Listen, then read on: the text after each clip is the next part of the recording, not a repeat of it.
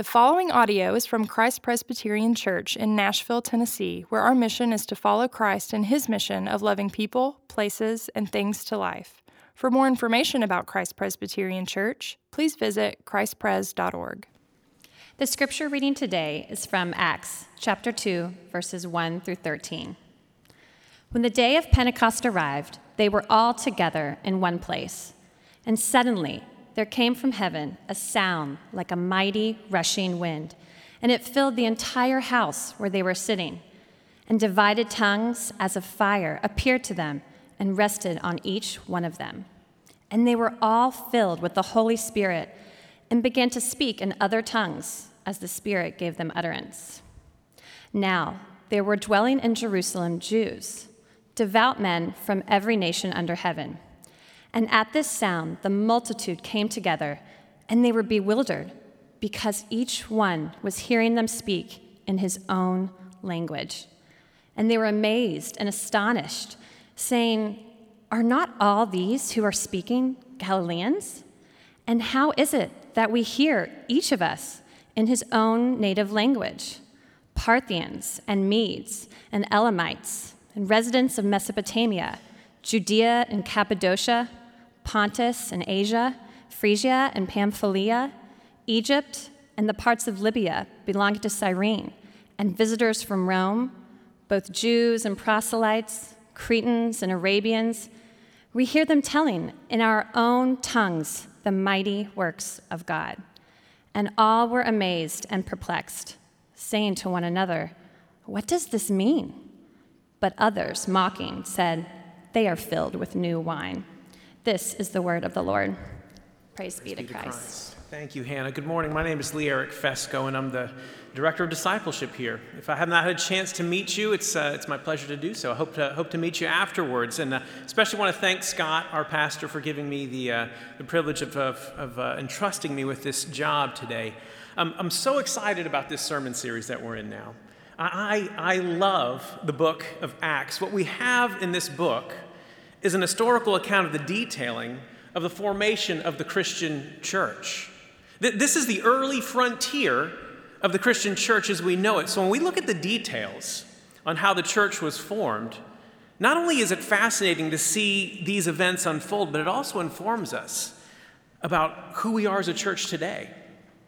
The instruction, the mindset, the rationale, and, and, and motivation all, all remains the same as it did some 2,000 years ago.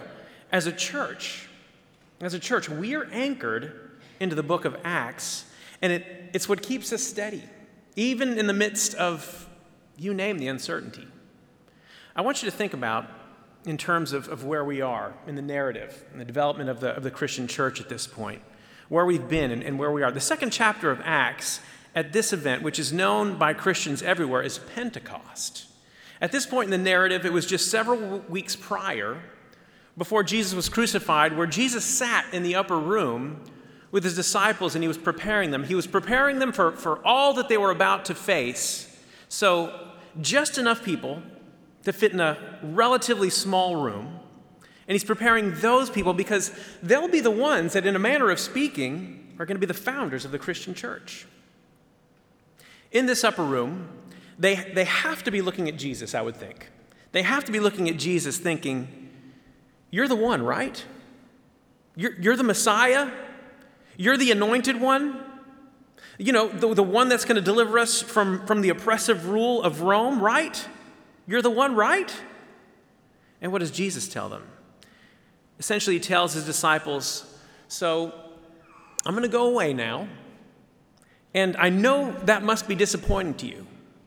Nevertheless, it's to your advantage that I go, he says. Because if I don't go, the helper will not come to you. And I don't think I'm reading into the text here when I say that the disciples must have looked at Jesus at this point and thought, What? And what helper? You know how I know that? You know how I know that's probably what they were thinking? You know how I know that they didn't get it? Because as we heard in, in last week's sermon text, there's Jesus this is now after his resurrection, right, right before his ascension. He's standing in their midst. The disciples have now witnessed the power of Christ over death, and according to what we read in Acts chapter 1, the last question they have for Jesus, their very last opportunity to ask Jesus a question, they ask this Lord, will you at this time restore the kingdom to Israel? Now, Lord? Now? Now, I think I may be reading into the text a little bit when I imagine Jesus looking, looking at them and thinking, What? you guys just don't get it, do you? Did you, did you hear what I just said? And this is what he just said Acts uh, 1 4 to 5. He told them not to depart from Jerusalem, but to wait for the promise of the Father, which he said, You heard from me, for John baptized with water but you will be baptized with the Holy Spirit not many days from now. Remember? The Helper. So now, Lord? Now are you going to be our military hero? No, they didn't get it. They didn't understand, not yet. When, when did they understand? Well, now we get to Acts chapter 2. And Acts chapter 2 opens, as you heard, when the day of Pentecost arrived.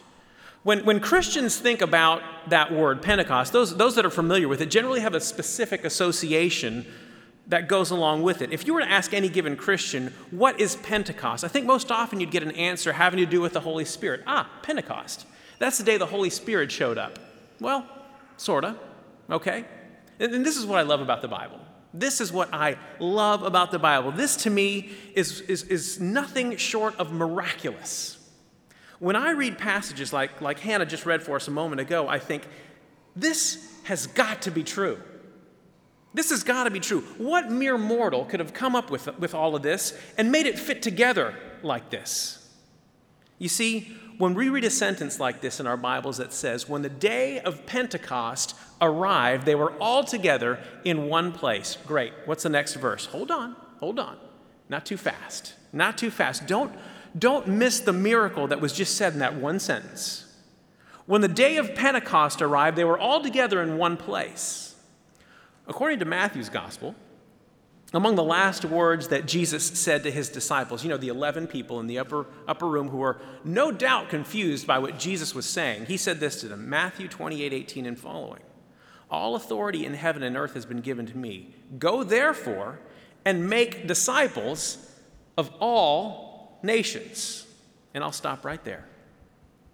Go therefore and make disciples of all nations. You, you 11 confused people, and some of your friends, go make disciples of, of Israel?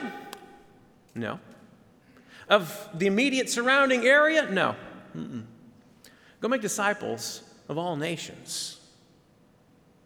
For 11 fairly confused men, that seems like a, a giant fairly impossible task. You know, I'm, uh, I'm nearing the age of 50, and that means that I'm at a stage in life where there are certain things I can no longer do. You know, once you reach the age, this age, you're eliminated from doing those things, and it's really just for your own good. When I was younger, say in my 20s and maybe even into my 30s, it seemed that I always had a friend who needed to relocate. And when you're in your 20s and 30s, the, the way you relocate is you, is you rent a U-Haul and you call your closest friends. At my age now, the thought of helping someone move terrifies me. I, I've tried, I've tried to retire from, from helping people move, but it seems as though I'm like the Michael Jordan of moving. As much as I try and retire from this activity, I keep finding myself coming out of retirement. Don't get me wrong, I exercise and I believe I'm strong enough to, to push an appliance across the room, but, but the reality is I am now running a greater risk of breaking myself when I engage in such activity. It's, it's a fact of life. So I was helping my mom recently move a washer and dryer. Of course, I'm going to help my mom with this activity. If I'm careful, I won't break. But you know, this occasion when I, when I set out to move these large objects, I brought all kinds of implements to help me with the job. I, I brought, I brought back straps, you know. I, uh, I brought a hand truck, like a dolly, a set of wheels. And I also brought two teenaged boys. My back feels great. Having the right equipment makes all the difference, does it not? Having the right resources suddenly makes an impossible task much less impossible. Thanks to the miracle of physics, the invention of wheels, and the ability to make your two sons come with you, we've made great strides when it comes to moving large objects. Taking the gospel to the world is a giant, fairly impossible task for 11 confused men. How do you do that? How do you, how do you even begin to do that? Right here in Acts chapter 2, it's like the Lord saying, I'm going to help you out. Let, let me lighten your load a little bit. Let, let me equip you. Let, let me help you with my command. So, how do you do that? You see, Pentecost didn't begin in Acts chapter 2. Pentecost didn't begin in Acts chapter 2. Pentecost began some 1400 to 1500 years prior. This is why I say no, no mere mortal could have put this together. No mere mortal could have dreamed this up and made this all work together like this. This has to be of divine origin. The Feast of Weeks is a festival that's prescribed in the book of Leviticus, and it's essentially an offering of thanksgiving that took place exactly 50 days to the day after the start of Pentecost. 50 days, which is why the Feast of Weeks is also called Pentecost. Pentecost means 50 or 50th.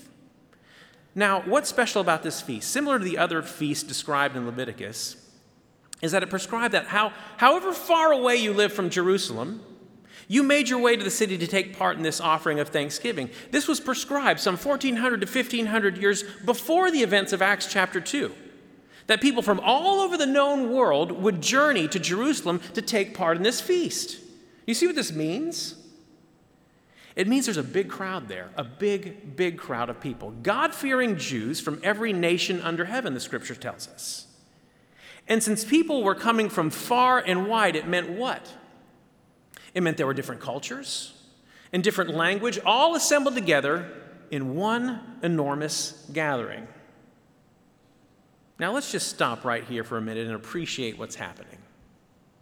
Go tell the world about me. How are we going to do that, Lord? How about I bring the world to you? What, what if I bring people from all over? What if I assemble them here, people from every nation under heaven? Would that help, you think? I'm going to start working on that for you some 1400 to 1500 years ahead of time. Who but God, friends? Who but God? Do you see what the Lord does for his disciples? Do you see what the Lord does for us? I dare you. I dare you to look through the scriptures. Look through the scriptures and try and find a command that God isn't accompanied, that God isn't accompanied with a reminder.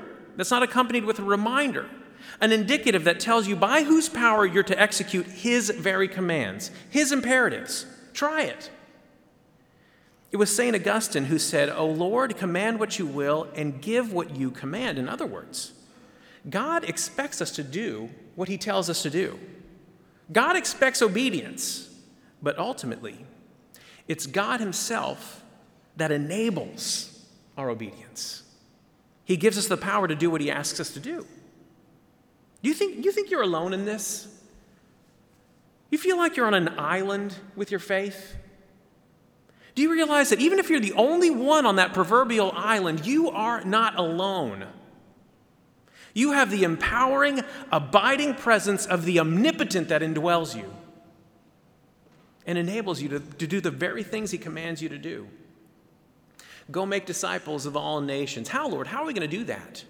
I'm going to send a helper, but first, I'm going to bring all nations to you. Wow, that's great, Lord, but we got one problem. We've got a bit of a language barrier. It's great to have everyone here, but we can't speak their language. I guess we're going to have to pantomime all of this, Lord. And what does the Lord say? The Lord says, What language barrier? And they were all filled with the Holy Spirit and began to speak in other tongues as the Spirit gave them utterance. Problem solved. The Spirit came upon them, and divided tongues as fire rested upon them, and they began to speak in other language. Divided tongues of fire might be something that you read in the text there and just blow right by, but, but don't, don't miss it. Don't miss what's going on here because it's significant.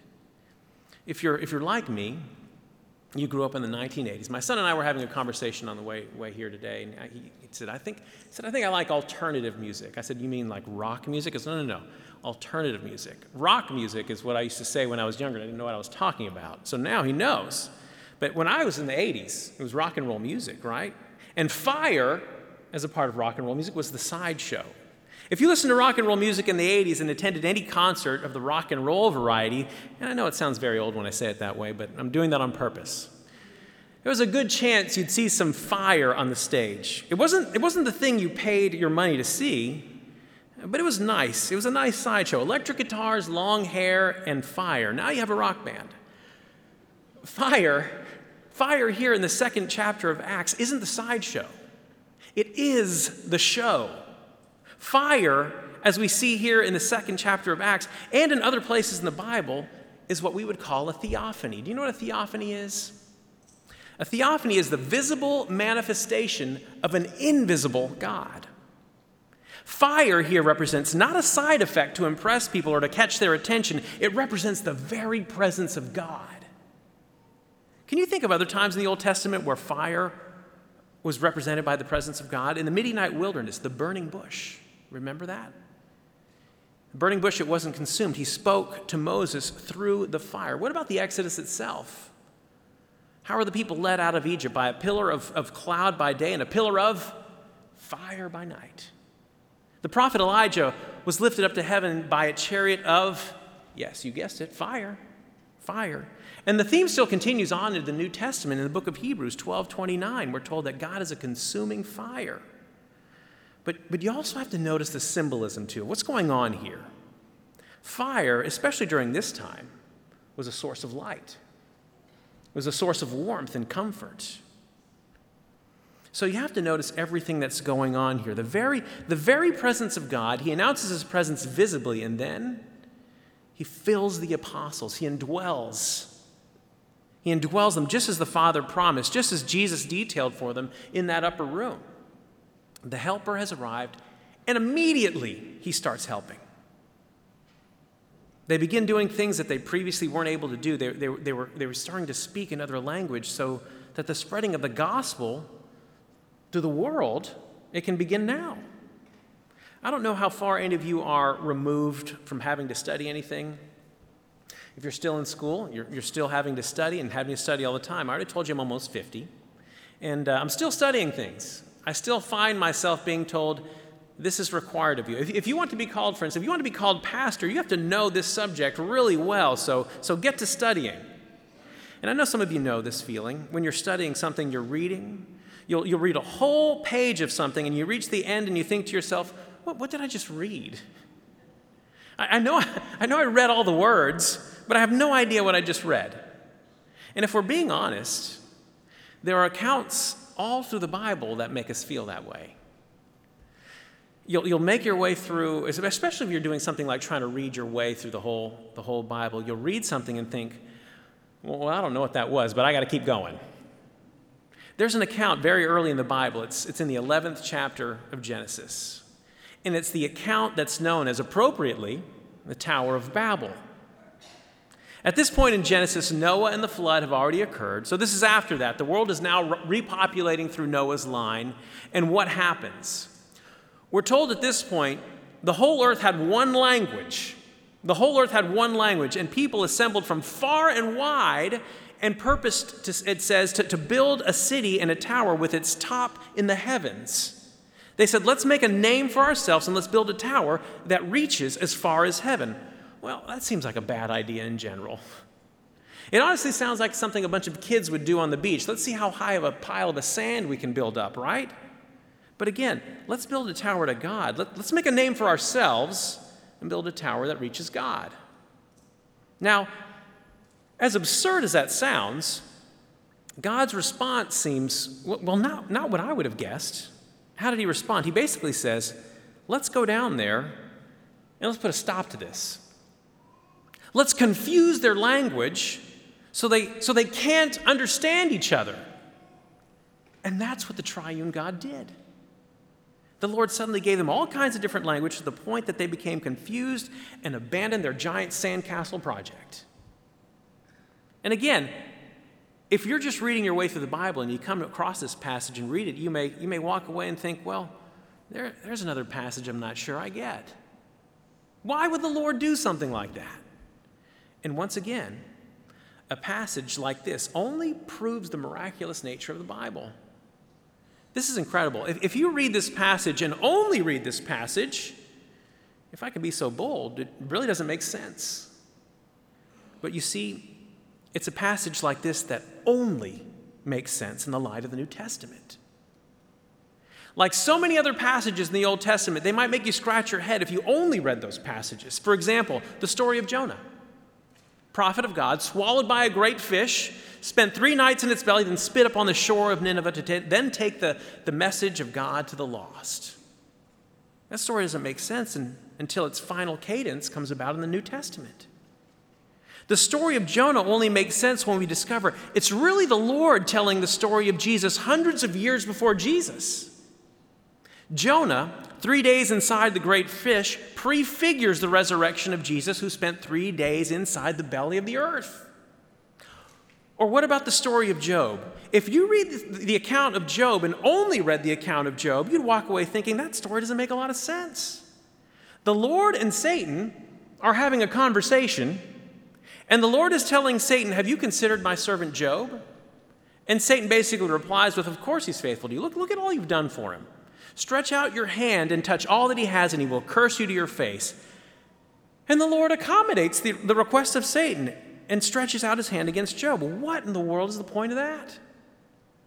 When the Lord encountered Satan, why did he say any words to him at all other than, What are you doing here? Leave. I don't want to ever see you again. Be gone. And then the book of Job would be over after about seven verses. But instead, the book goes on for 42 chapters.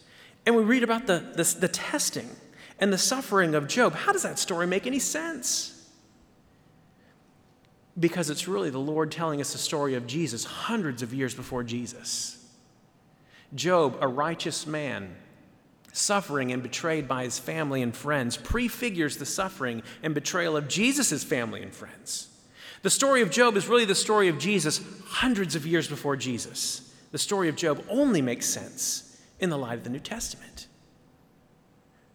So, what about this story of Babel? The story of Babel in the Old Testament, the story of people coming from near and far, of one language, suddenly impeded by language. Does this story make any sense on its own? Again, it only makes sense in the light of the New Testament. You see some similarities here between this account and Acts chapter 2? Here, here are these people trying to make a name for themselves, and God says no, and He scatters them. And then language becomes a barrier. Suddenly, they're not united, they're divided. And from this point forward, for the rest of the Old Testament, the worship and praise of God is basically limited to one group of people, right up until Acts chapter 2. Pentecost is a reversal of the curse at Babel. God gives everyone understanding. So now, instead of his praise and worship being contained to effectively one language, it's proclaimed in every language. People are now united where they were previously divided. They're united not for their own sake or their own name, but united in His name. In the account of Babel, notice what happens. The people were building a tower so, so they could reach up to God. Now, we, in a united voice, not language, but voice, can testify that He came down to us. This is what's declared on every page of Scripture. Not that we reach up to God, but that He comes down to us. It's the exact opposite of what happened at Babel. In the account of Babel, the people gathered in one location in an attempt to make their own name great. In Acts chapter 2, he scatters us all over the earth to make his name great. In the account of Babel, language becomes a barrier to man's glorification. In Acts chapter 2, languages are redeemed so that the gospel can go forth and glorify God all over the world. God came down reversed a curse that was pronounced at Babel. Tongues that were previously confused became united so that the gospel, just as the apostles told, were told they could go out and start the church all over the world, unimpeded by language, empowered by the Holy Spirit. Do you see what this means for people like you and me? I, I want to talk a little shop right now. I, now, I primarily intend this to be for those who call ourselves Christians, and if that doesn't describe you, that's okay. I'd love for you to hear this too. Because as I said before, the book of Acts describes the formation of the early church, but it also prescribes many things for us for the church today. It gives us a manual of sorts that time cannot and will not tarnish. It's interesting, isn't it? These are, are God fearing people who have descended upon Jerusalem to take part in this festival, yet there are some fully invested in the moment, and there are those who aren't. And I'm not sure, I'm not sure why exactly. But notice that there are those in the midst that when they see something that doesn't quite align with what they're used to, they mock it and they say, well, they must be drunk. I can't explain it, so I'm going to dismiss it. It doesn't align with my practice, so it must be wrong. Can we imagine what the church would look like if we were more like the ones who are amazed by the Holy Spirit? Amazed at what we see in one another instead of the ones who are dismissive? I think if there's a central theme to what we read here in Acts chapter 2, it's one of expansion and unity. Previously, the church was, was here, was right here. And now the church is, is here. And please don't think this is a new idea for the first time in Acts chapter 2. This is what the Lord had in mind all along. Also, way back in Genesis, it was the Lord Himself who promised Abraham that his descendants would be as numerous as the stars in the sky, that he would be a father to not a nation, but a multitude of nations. And here in Acts chapter 2, we're finally seeing its fulfillment. This is God's eternal plan. Not that, not that we would be a people who all basically looked the same and acted the same and practiced all the same things all the time. We are, by God's design, a diverse group of people with, with diversity in practice, culture, and giftedness.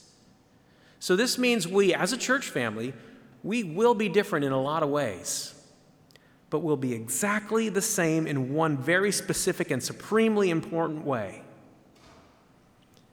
The same Holy Spirit that ushered in the new era of the church in Acts. The same Holy Spirit that gave the apostles power to start the Christian church.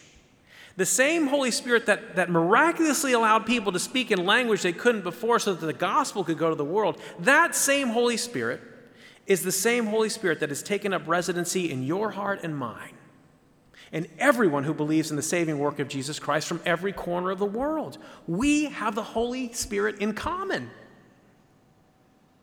If the Holy Spirit occupies your heart and mind, what are we capable of when it comes to unity? Remember, God equips us with everything we could possibly need to carry out His commands. We have what we need to be of one mind and heart. So, what stops us? What stops us? Well, we still have a little bit of Babel remaining in us. We, we still have a need to make a name for ourselves instead of making the name of the Lord known. What if, when we looked at one another, we recognized each other through the eyes of the Holy Spirit that occupies our hearts? What would that look like? God unlocked the power of the Holy Spirit and gave it to his church. Not, not just for those who are gathered in the moment at Pentecost, but to the church for every age and to every Christian throughout time. That wind, that fire is as much for us today as it was for those gathered in the upper room. So, this event, as much as it was for the apostles, is also for you and me too.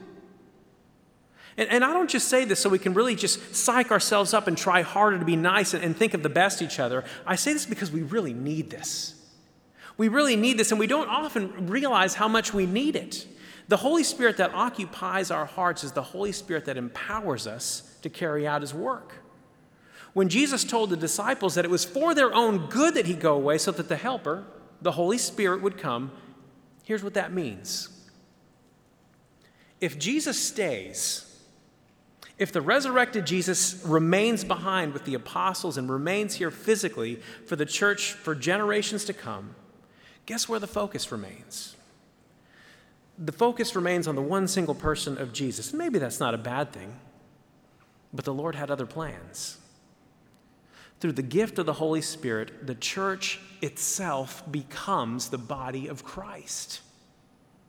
Not a body that remains in one place at a time, but one that lives, breathes, communicates, embraces a word of encouragement, uplifts, and gives his abiding presence in every corner of the world. In Ephesians chapter 4, the Apostle Paul goes into great detail on how you and I, those who are marked by the Holy Spirit, are the body of Christ. And it's the presence of the Holy Spirit that makes this a reality. He gives what He commands. Again, we need this. We need it. I know many of you are aware that uh, I lost my dad this past summer.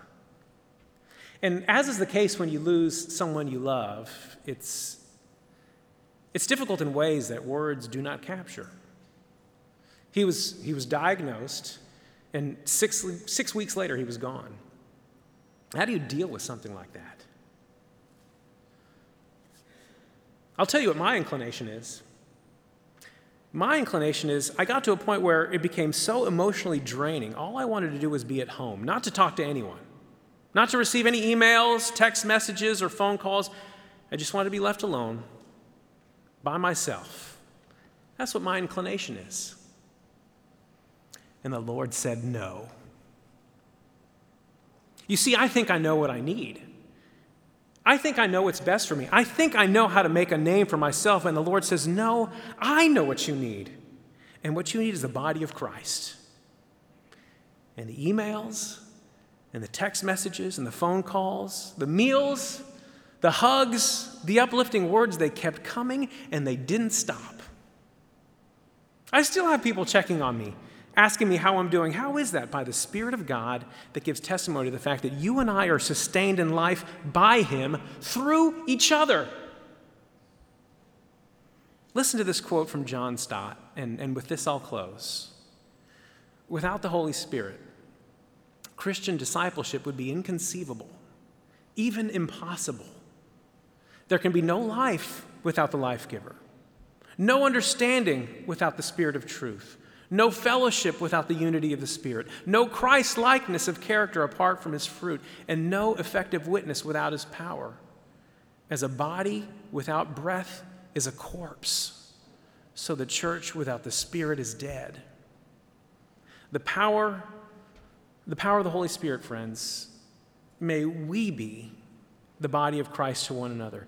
May we recognize the Lord's presence in each other and believe the best and may we be the hands and feet of Christ to the world. Join me in a word of prayer. Thank you, Lord, for your Holy Spirit. Thank you that He gives us the power to love each other to life. Thank you that He enables us to take your gospel to every corner of the earth and that He eliminates every obstacle imaginable so that your word may go forth. And Father, most of all, we thank you for the Holy Spirit who, who raised Jesus from the grave after giving his body and blood for sinners like us. So, by that same power of the Holy Spirit, we would, we would be raised to, to newness of life and forever accepted into the beloved body of Christ. And it's in his holy name that we pray. Amen.